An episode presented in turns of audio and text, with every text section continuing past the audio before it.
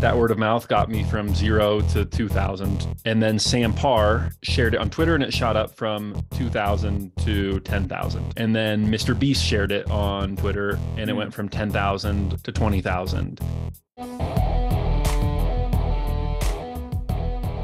Welcome to episode three of the Idea Exchange podcast. I'm your host, Tyler Cho.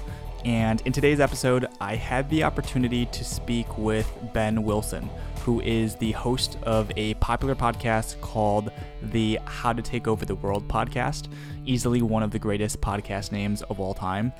But in terms of our conversation, the first half was really focused on my curiosities about his background, his approach to editing, and also his distribution strategy as it relates to podcasting. And the back half was focused on what Ben had learned in studying the greatest figures in history. Ben's podcast, the How to Take Over the World podcast, is focused on just that. He analyzes the lives of the greatest historical figures, examining their strategies, their tactics, their mindsets. And through his podcast, he has profiled figures such as Alexander the Great, Walt Disney, Steve Jobs, and many more. One point of discussion that Ben had brought up in our conversation was the importance of what he called anti inspirations. Basically, having a catalog of people that have found success in some domain despite not being overly impressive. Ben had mentioned that having this list of people in the podcasting space had given him the courage to try podcasting himself. And while I actually haven't heard of this term, anti inspiration, used before, I've definitely done something very similar in my career where I've looked around and seen some individuals gain notoriety or success in their domain despite not appearing that competent or that great. And it's encouraged me to take action as well.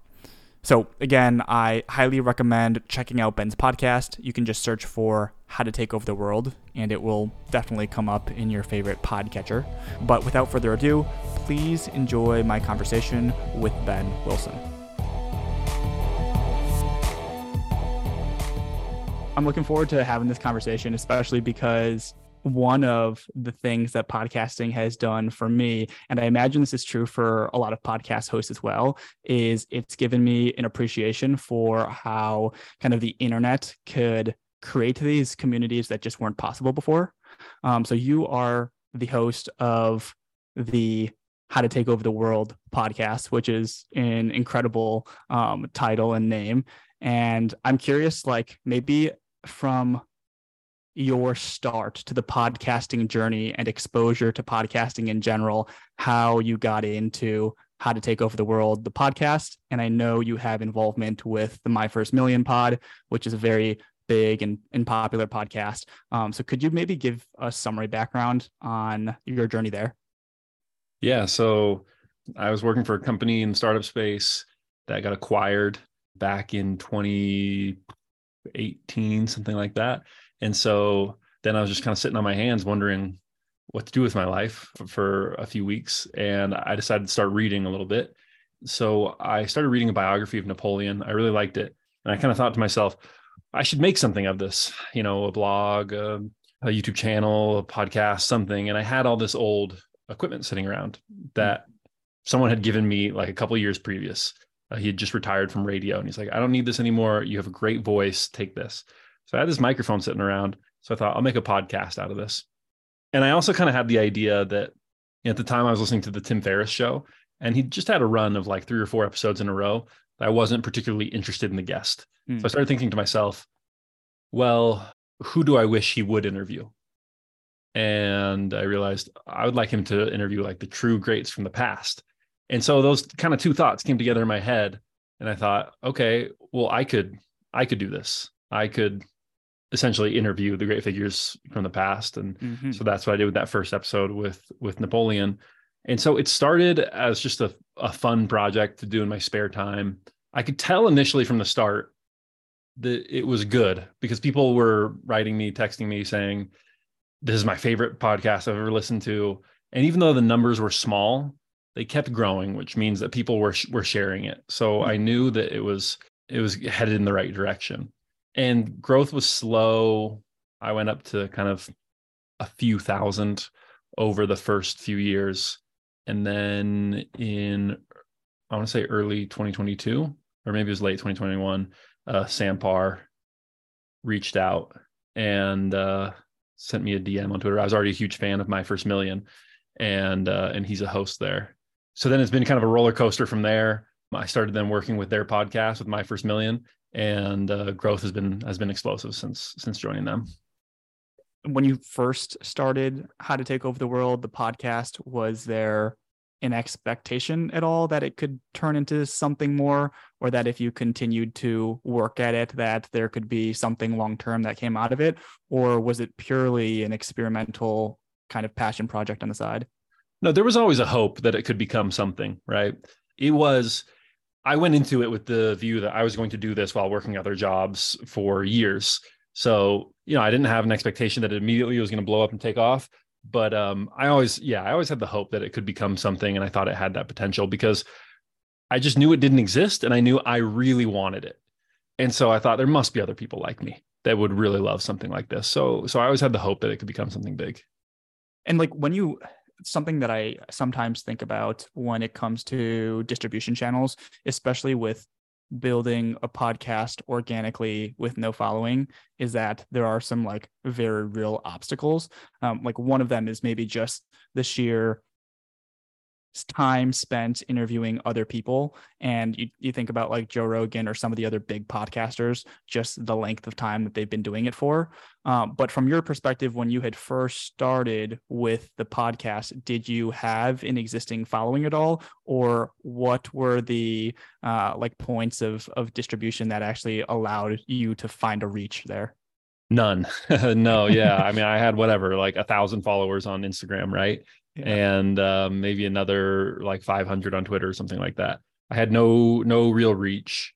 Podcasting is the hardest medium from which to grow from zero to whatever 10,000, a decent number. And that's mm-hmm. because there's really no algorithm. You can get some love in Spotify of them inserting you into playlists and recommended listening and stuff like that, but mm-hmm. not really. It's not like YouTube where you can create a killer video that has a great title and thumbnail and it's going to go viral because it starts appearing in people's feed. It's not mm. TikTok, it's not Instagram that way. And so it's really tough. For me, growth has been essentially like a series of step growths, if that makes sense, with a little bit of steady growth in between. So that steady growth is just word of mouth. And so that word of mouth got me from zero to 2000 downloads per episode. And then Sam Parr, shared it on Twitter and it shot up from 2000 to 10,000. And then Mr. Beast shared it on Twitter and it mm. went from 10,000 to 20,000. And then Patrick O'Shaughnessy shouted out and it went from 20,000 to 25,000. You know, it's just yep. so that has been my growth journey in terms of, of podcasting.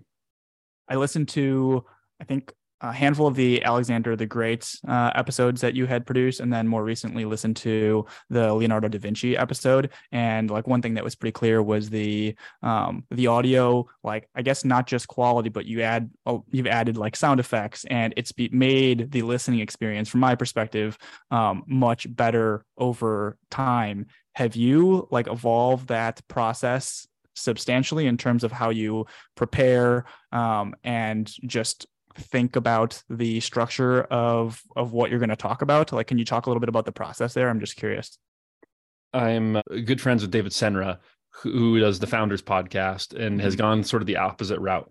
He he says i don't care about story. Like i'm just here. This is an insights podcast.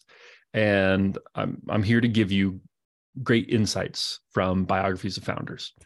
And i have just always loved story and i have wanted story to be a component of my podcast and really, I think one of the things that's changed from when I started the podcast in, I think, end of 2018, beginning of 2019 to now is that it was difficult to make a podcast back then. You know, mm. even still, it was the easiest kind of thing to make. It was much easier than video. But man, some of the tools that have come out in the last five years have made it really, really pretty simple and uh, to to do some really cool things. And so at a certain point, I said to myself, why am I not making the best thing possible? So I've decided to start adding a few sound design elements that I think uh, hopefully enhance the story a little bit. And what what is it that drives your your interest in the people that you cover? Um, is there any like thread in terms of the the types of like characters um, or historical figures that you choose to focus on because there is uh, in looking at your feed quite a bit of diversity in terms of the people that you covered. So is it just pure curiosity there? Yeah i just kind of follow my curiosity wherever it goes. I would say if there's one thread that sort of connects everyone it's leadership.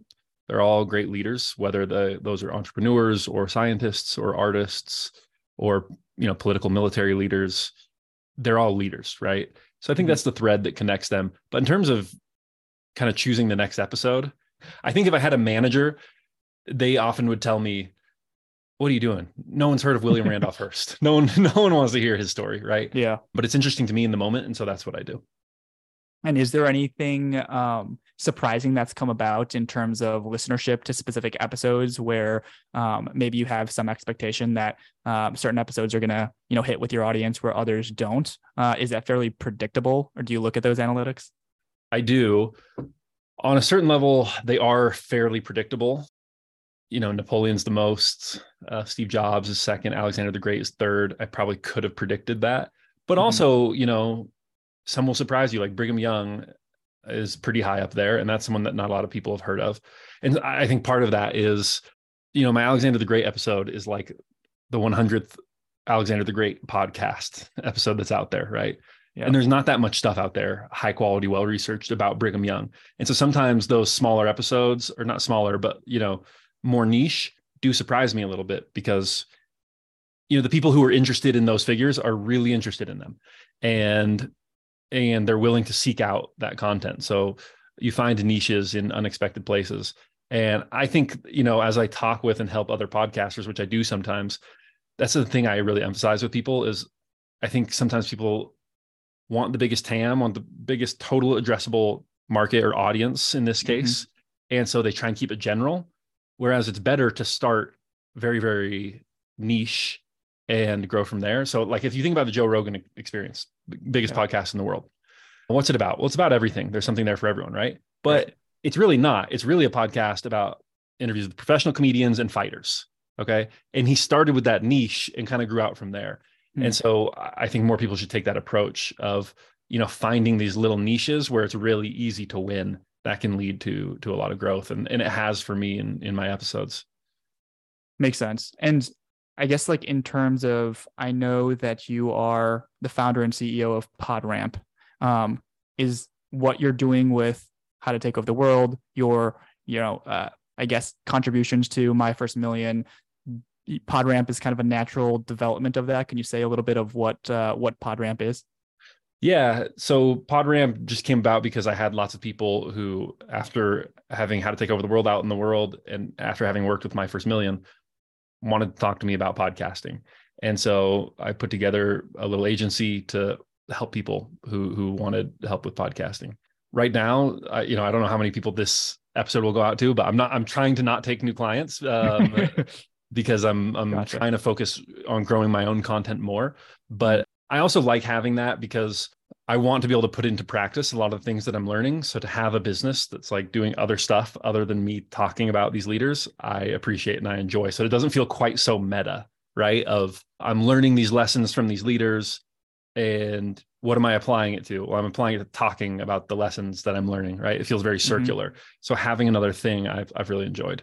And what about in terms of I guess you think a lot about the future of podcasting, right? Like that's the space that you're in.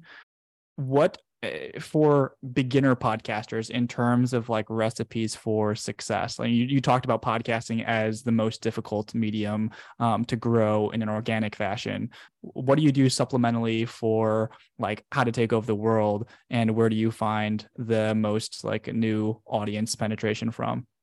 By far the most effective channel that I have found for growing an audience and growing on podcasting is in podcasting. One of the things, it's really hard to context switch. So a lot of people try and do short form mm-hmm. and take clips from their podcast and advertise and, and run clips on Instagram, TikTok, stuff like that, Twitter, right. and try and turn that into a podcast audience. But the context switching of like a vertical feed of scrolling and then all of a sudden oh i gotta i'm getting constant dopamine hits from tiktok.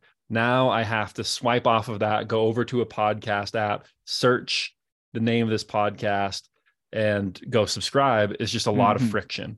And so often it, it doesn't work. You know one of the things that i did with my first million was um, kind of my brainchild was this contest um, hashtag mfm clips turns out that's a porn thing found out that the hard way but um, hashtag mfm clips and we got like 20 million impressions in a month from people who were creating clips to earn this i think it was only like a $10000 uh, grand prize. So we got huh. like 20 million there's just millions and millions of impressions. Incredible tidal wave. And we got some channels that were awesome with tens of thousands of subscribers on tiktok and instagram. Hmm. and um, people were really excited about it. And it turned into like 200 pod, RSS podcast subscribers. Wow. Like really, really low yield. And so short form does not work. So what mostly does work in terms of growing, if you're a new podcaster, is to stay in the context that they're already in. So ads in podcast apps are expensive, but they work. Mm-hmm. Um, probably the most effective ad spend when you're small is to do ad swaps and ad buys on other podcasts. So you find someone of a similar size, you say, hey, I'll run an ad, 500 impressions, 5,000 impressions, whatever. If you run one for me, the for the same amount, so you do a swap that way, or you do a buy that way. That's the single. If you're going to spend, that's the most effective way to to spend your money. And the involvement in terms of the My First Million podcast, um, both I guess how that had first come about and the evolution of your contributions there. Are you still working on the the podcast to the same extent that you did when you had first joined? Could you say a little bit on on that topic too? I'm actually getting ready to make my big exit. So July 15th is my last day with my first million, uh, which is great. is an exciting day. How to take over the world is in a position now where it can support me and I want to spend more time doing that. Yeah, that relationship came about because Sam really liked How to Take Over the World. He thought it had potential. And so he said, Why don't you? I'd love to bring you into our orbit, sort of. And so um, we managed a, a, deal that I can't say too much about that that um, brought me brought me in there. Gotcha. Very cool. And even in terms of managing your own podcast, is is it for the most part like completely a solo operation, or do you have people and other pieces of the um, the business where you're getting help? I have an assistant. Her name's Audrey. She does a ton for me. And then the team is just starting to grow as I'm getting ready to go full time. Uh, so I have someone who does web development and email platform stuff for me, mm-hmm. but just on a contract basis.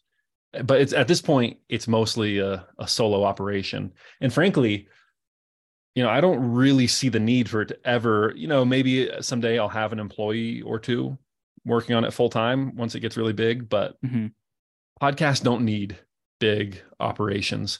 And I think when some of these people, especially in like kind of the NPR ecosystem, they fall into this trap of like, well, we'll have two researchers and especially people who are from like kind of the old school radio they're like we need x number of producers and audio engineers and sound designers and honestly like a few of those podcasts do really really well like serial uh, is really well done. But for the most part the podcasts that are a labor of love that have like one or two people working on them are the ones that succeed. Now again some of those other ones they have businesses that grow off of them communities merch and like all that stuff. Of course like that'll bring employees courses whatever. But in terms of like just podcast i think that's a trap for people and it's better to keep a lean team, just yourself and one or two other people max. Makes sense. And I guess when you look at the podcasting landscape, like I've been listening to podcasts probably pretty intensely for the past like five to six years. And just the influx in terms of the amount of content is pretty wild.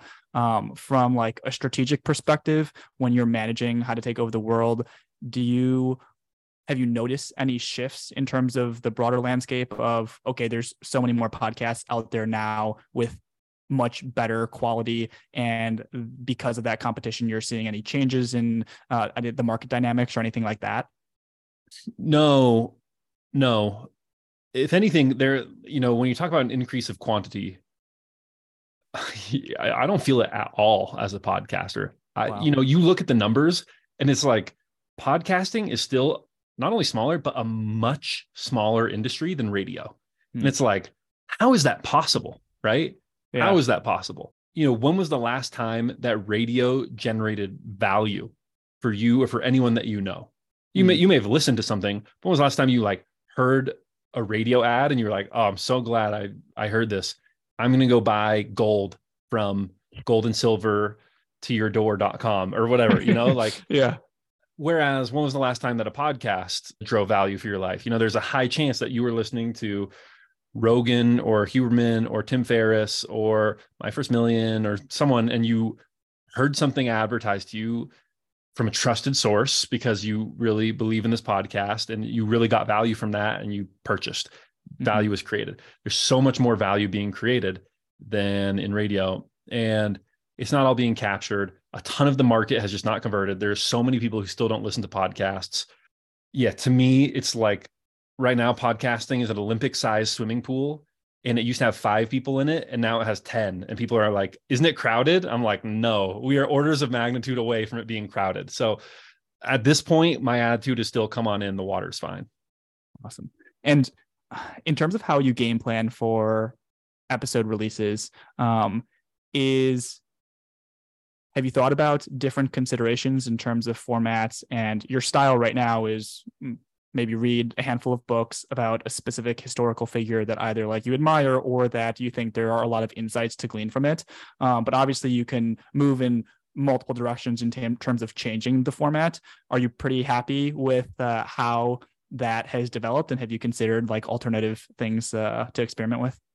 So the main episode format which is kind of narrative driven, the story of someone's life and the lessons that you can learn from them has basically been the same. I recently started adding sound design, so that is a change in format, but that'll probably always be basically the same.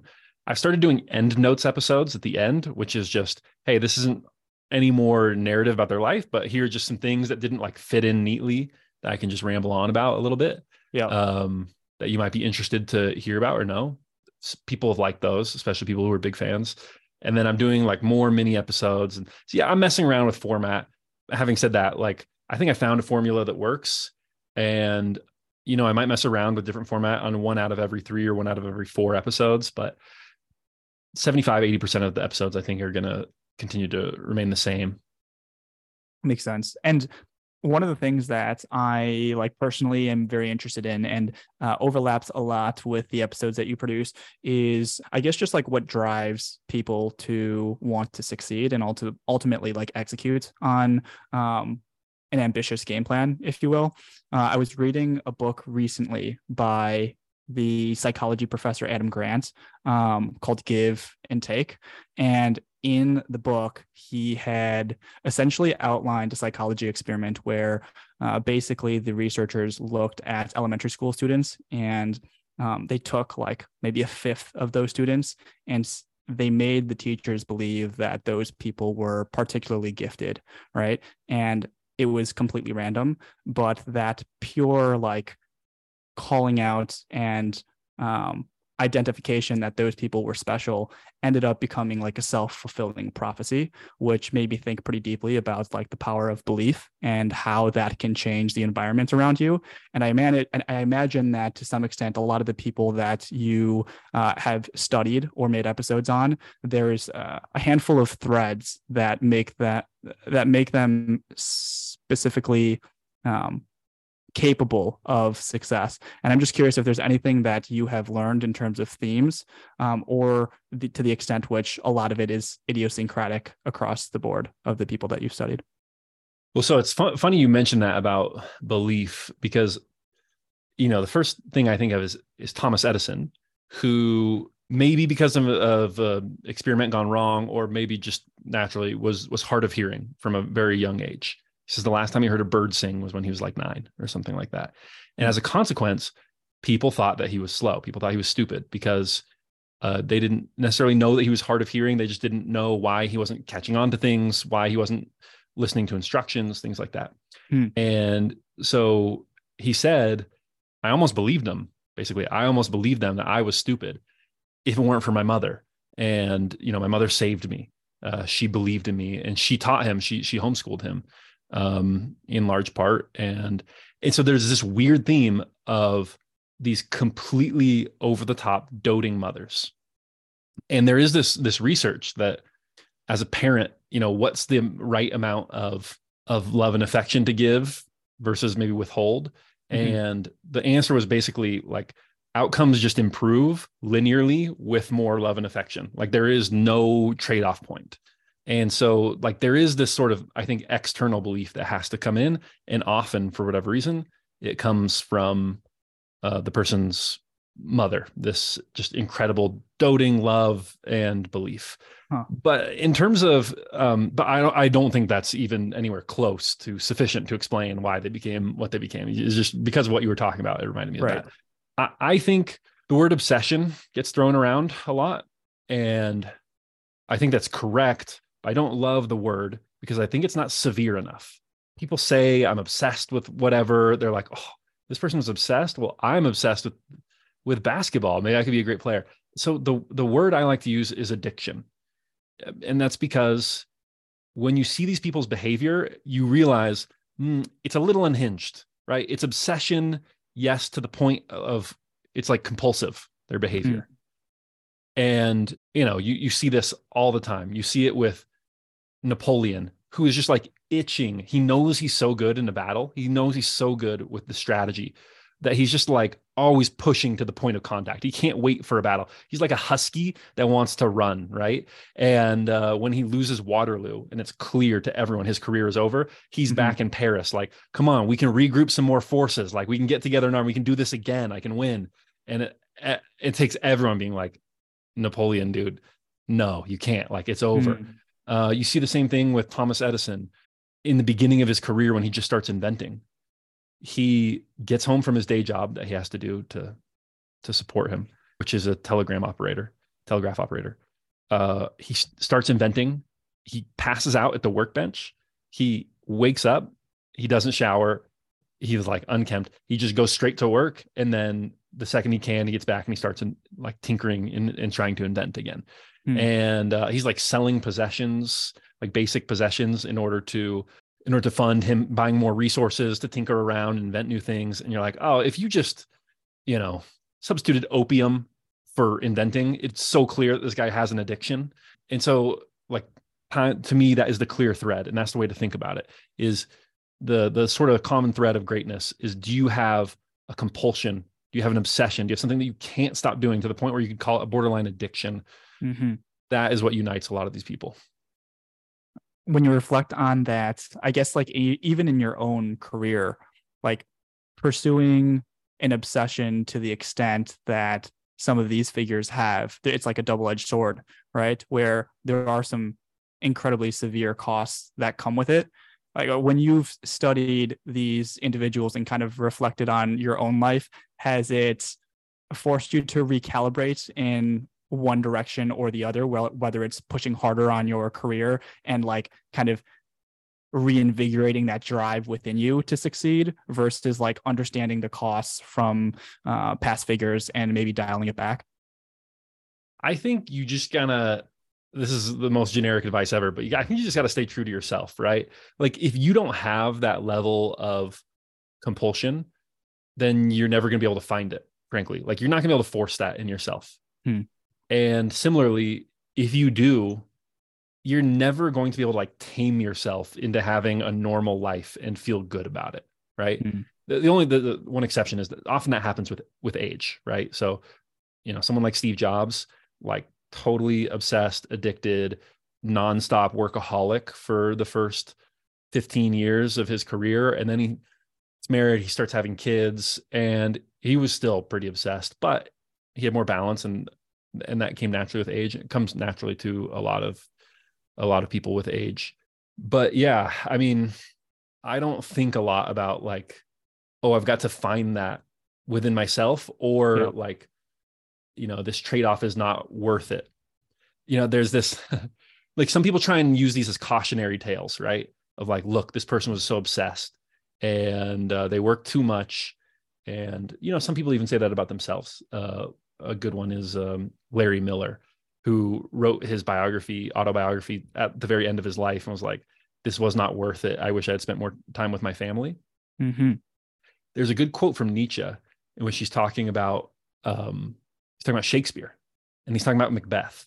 And I don't know if you know the story of Macbeth, but it's uh, this guy in Scotland in the Middle Ages, and he, this witch tells him that he's going to be king of Scotland, and so he becomes obsessed with this, with believing that he's going to be the king of Scotland, and so he ends up murdering the the current king and murdering other opponents, murdering children, and like goes down this very dark hill, uh, this to this very dark place, and it ends up he goes insane, and in the end he's conquered by someone else anyway, and he kind of loses everything. And hmm. Nietzsche he talks about Macbeth, and he says people talk about it like it's a cautionary tale, and it's not. Like it is like crack. Nietzsche doesn't say crack, but it's like crack for for people who are have this level of like ruthless ambition. They love it and the fact that it all goes wrong and that it is like horrible is is he calls it the spice that makes it the perfect recipe right? Mm. like it almost drives them even further to want it if you have that sort of naked ambition. So i think that's true. I think that's true. Like if you have that within you you're never going to like you know you got that dog you got that uh you got that ambition you you've got yep. that obsession and addiction there's no cautionary tale that you're going to read. They're going to be like, oh, you know what? They were right. I should I should calm down and live a balanced life. Like mm. I just don't think that works at all. When you first even conceived of the idea of starting a podcast, were there other existing i guess you mentioned the kind of the tim ferriss uh, inspiration of you know wanting to interview people that maybe he couldn't or that he he wasn't um did you see a gap in kind of the spot the podcasting space for this to be successful? Or were there other people that were already doing something similar um, that like motivated you to do it? Because going from never having recorded a podcast to executing in an idea um, that comes up like there's a lot of friction in between uh, those two. Even though podcasting is an easy form in the sense of like you pick up a mic and record, there's like a lot of preparation and thinking and time that needs to go into it. Just having some audio experience. Uh, so I'm just curious in terms of the the origins there. Yeah, so I definitely did think there was a gap. No one was producing exactly what I wanted, but where I saw myself kind of was Tim Ferriss meets Dan Carlin from Hardcore History. That was hmm. probably my other big inspiration and uh, and so those two kind of fused in my mind and i thought okay i, I could do something there you know i'm not going to call anyone out but i think in addition to sort of inspirations and heroes you also need sort of what i call uh, like um, anti-inspiration which is to say people who are big who you don't think are that good if that makes mm-hmm. sense people who've been really successful who you listen to your stuff and you're like this is not that good. Uh, and there were a couple podcasts like that because that gives you the confidence of of sometimes you listen to to me. I consider Dan Carlin a master, right? And so it can be intimidating. It's inspiring, mm. but it's intimidating to listen to him. Of like, man, I'm not sure I'm that good of a storyteller. But then there's other people you listen to, and you're like, I could do this. I could be a big podcaster. So I think it's important yeah. to find those too when you're when you're getting started. In terms of creating something independently. And i know that you had prior experience as uh, in the management consulting industry um, so kind of like a traditional background to some extent. Um, but going into something creative and pursuing something independently in terms of finding a group of other creators that you could either like bounce ideas off of or just draw inspiration from um, could you talk a little bit about like that experience? Did you have that kind of going into how to take over the world? Um, or has has your perception of that changed? Because for me uh, just in finding like one or two really interesting people at colossus which was the prior role that i was in uh, in terms of creative energy and having a creative outlet i found that to be um, pretty good pretty big amplifier in terms of motivation. So i would be curious to just like hear um, your journey there I think peers are extremely important. Having said that, I was mostly operating in the dark without any peers that I was really talking to for the first few years. And then I reached a sort of critical mass where people started saying, okay, have you talked to this person? Have you talked to this person? And connecting us and introducing us. And I start, you know, sending some DMs saying, hey, you know, people say that we should talk um, because they like both of our podcasts. Mm-hmm. So I do think peers are wildly underrated. I think in many ways they're as important or more important than mentors, than people who are sort of ahead of you in in the industry. And I think, you know, content is a great way to find those people, even if you're not like a content person. You look at Paul Graham's blog, right? And that is sort of just a banner of what he believes in that makes it easier for his peers to to find him and people who mm-hmm. might think that his his thoughts are interesting. And you know, Paul Graham is big enough that he probably doesn't need his blog in order to connect with other people. But you know, there are much people who are much smaller who, who are sort of punch above their weight because of that. So in fact, I actually think a great example of this is your website, Tyler, because uh, you reached out and you said, "Do you want to do this interview?" And I looked at the number of followers you had, and my first thought was no, but I I went and looked at your website and I was like, "Oh, this this kid's a winner." Uh, like I really like what he's doing here. I like the way he thinks. He's probably going places. So yeah, I'll do his podcast. Mm. And so, you know, even if you're not going to be a full-time content person, if you're not going to be an influencer, or podcast or whatever, I yep. think having just a place where you can put out your thoughts and people can discover who you are and what you're about is really important to finding uh, those peers because peers, yeah, they're going to supercharge your growth trajectory. There's this story that Mr. Beast tells that he was at like 100,000 subscribers or something like that, not a big account.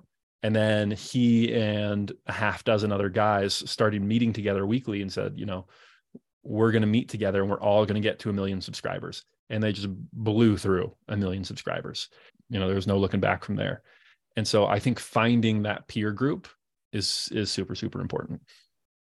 Has studying the great figures of history like deeply changed at all your perception of luck in terms of the equation of success overall i mean like some of these people that you studied you talk about the level and degree of obsession that they've had and how that ends up translating to success in one degree or another um, and then on the other hand you have a lot of I guess, historic commentators that will point to specific key pivotal moments that uh, were breakthrough moments in people's careers that allowed them to be as successful as they they were. Um, do you think about the role of luck in terms of uh, some of these people that you study, and has has that changed at all? Yeah, I mean, there are definitely two kinds of luck, and uh, man, who have I heard talk about this? Um, is it a Paul Graham essay? I can't remember, but there are two kinds of luck.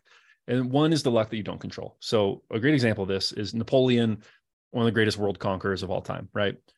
He loses, he's exiled to uh, St. Helena in the middle of the like the most remote island in the world, and ends up dying of stomach cancer shortly thereafter.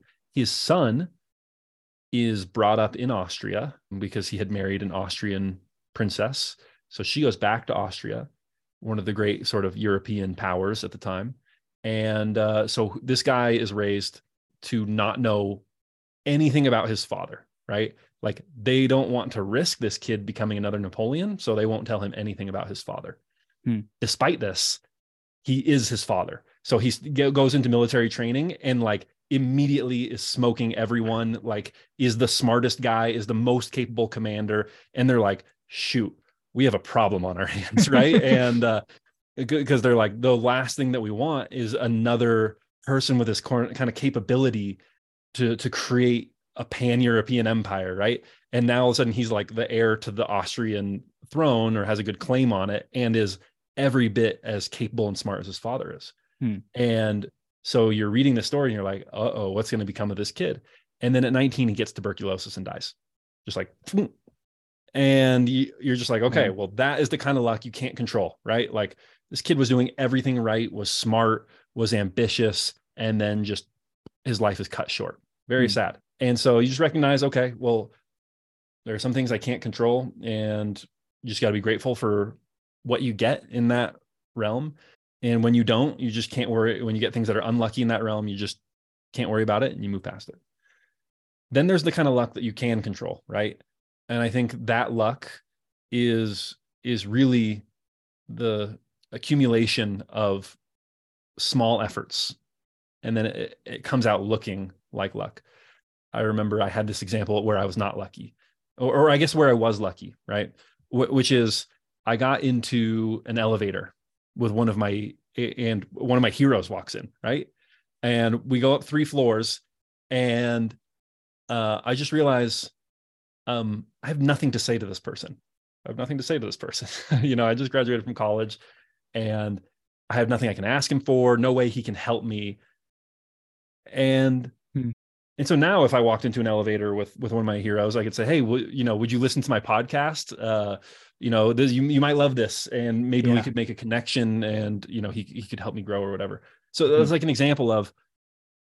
Oftentimes you hear, "Oh, this person was was lucky because they met so and so at such a time in their life, or because this," but they always had the foresight, the skill, to take advantage of the opportunities that they were given. And there are a lot of people who are lucky who don't know it because they were unable to take advantage of the luck that they were given. So there's the luck you can control and the luck that you can't control. And when you're really good and you work really hard, some of those things that seem like luck start to start to come your way. You know, in ancient times, luck was referred to as a mistress.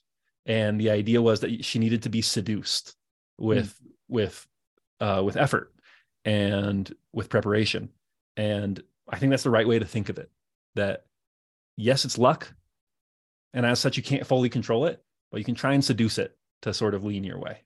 These days, I guess in terms of your schedule, the way that you partition your time, um, and I realize that like I'm sure your exit for my first million will kind of evolve this to some degree. Um, but is it a fairly strict schedule that you uh, have on a day to day basis, or is it uh, kind of all over the map? For me, I um, my big thing is I'm not a big believer in ritual and in daily steps and in intricate daily routines. My belief is I want to wake up and as quickly as possible, I want to be working on the most important thing to me. And you know, it used to be that it was literally wake up, work. Don't brush teeth. Like, don't shower, like, roll out of bed and mm-hmm. start working. And then once I kind of like have gotten that energy, that first sprint out of my system, then I would like brush my teeth and shower and become a decent human being. I can't, I have three kids now. So like I can't do that so much anymore, but yeah. I still try and do as much of that as possible of like getting into the main thing as quickly as I can every single day and so I don't keep a super super set routine. Now most most days now that's like reading and preparing or writing a, a new episode, but some days it's, it's something else. I've heard, I guess, two philosophies in terms of ambitious people succeeding um, when it comes to having foresight. And one is like, if you don't have a plan, then your dreams are just dreams and they'll likely kind of, you'll never achieve them. Um, and the other is that you should have you should pursue growth without goals which is that like every day you should work you should wake up and you should just do your best work and explore where that where that will take you and eventually you'll find success um, do you kind of subscribe towards one or the other um, more and in terms of like how you see or hope that the next five years of your career will play out do you have specific visions when it comes to that so my feeling is large multi-step plans rarely are of any value whatsoever. The only person I can think of who kind of did something like that is Jeff Bezos, who very intelligently was like, I'm going to start with the book market because it's a good market, and then I'm going to build an everything store. And even that is kind of like only a two parter, boom, sequential, pretty easy to get. But, you know, Steve Jobs said you can only connect the dots looking backwards. I also, in reading through his um, there, there's this new book, Steve Jobs in his own words. What's it called? Uh, Make something wonderful. Mm. And in it, it's really interesting. He sends an email to the Pixar team about what their goals are for that that year, and they're very like it's like a Bug's Life is an incredible movie, and that's one of his goals, you know. And um, it has tremendous box office success, and Pixar's PR efforts render us credit for that incredible success. And like those are the goals, right? Not like the opposite of smart goals, right? They're not measurable, they're not quantified goals. They're just very like this is what's next and I've got smart people and they know what that means and so I'm not going to waste time trying to kind of like figure out how to gamify this or exactly quantify it. We mm-hmm. all know what we're trying to do here. And so that's kind of how I approach it as well is I will sometimes spend a little bit of time thinking about like step 2 and 3 maybe. Very small amount. But mostly mm-hmm. I'm just 98% of my energy and mental thought is on step 1. So for me step 1 is make how to take over the world the top history podcast in the world, one of the top podcasts uh, in any category in the world. And that's it. I've got some little thoughts floating around around like how I can monetize it, businesses I can build on top of that after that. But I don't know. You can't, I don't put a lot of mental energy into that. They'll take care of themselves when I get there. Mostly I'm focused on the step right in front of me. Hmm. We're recording this, I guess, before the official release of my my podcast, but I intend on calling it uh, Tyler's Idea Exchange. And part of the motivation is because for me in terms of the role that podcasting has played in my learning journey um, a lot of podcasting and conversation to me is like acquiring new better ideas that i haven't been exposed to before and shedding off or relinquishing ideas that are um, less reflective of reality or less kind of suit my uh, desired end goals. And so the closing question that i uh, tend to ask is over the course of your career, or it can be more recently. Um, what have you changed your mind most about? Uh, is there anything specific as it relates to podcasting or building a career that you've kind of meaningfully shifted your views on? There's some political stuff that comes to mind first, but I honestly just don't want to get into. You're free um, to if you want, but no no pressure. I'm asking yeah, you off the yeah, cuff, yeah. so I realize that it's it's a um, I think something generally that I have changed my mind on a sort of life philosophy. We live in a very democratic age. And so we want to believe that anyone is capable of everything, or I should say, anyone is capable of anything, and that you can be anything or you can do anything. And, and so I had this belief, and I think I believed that I could, with enough effort, I could and I should kind of brute force my way into whatever works or mm. into whatever I want. I think now I feel that we are much more, and I think part of this is having kids. You just kind of realize, like, man, these little things come pre programmed. Like, I can have a little bit of uh, effect here on the edges, but yeah, not as much as I thought. Right. Mm.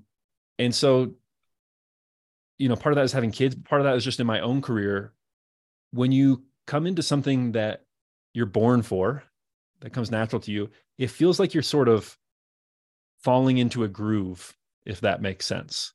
Everything, there's just not as much friction. Everything flows smoother. You just kind of get this feeling of, okay, this is the way it's supposed to be.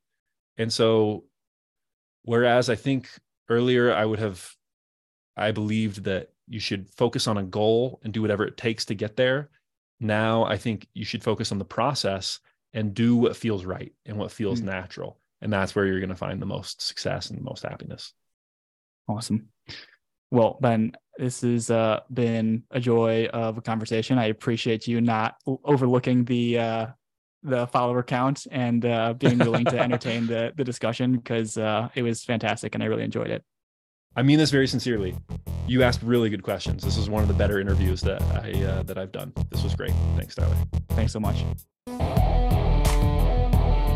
Thanks for listening to this episode of the Idea Exchange podcast. For more information on the podcast and more information about myself, you can visit tylercho.com.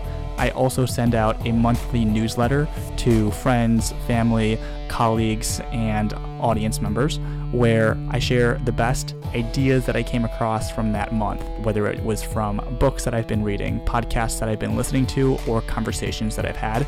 So feel free to subscribe to that on my homepage. Until next time.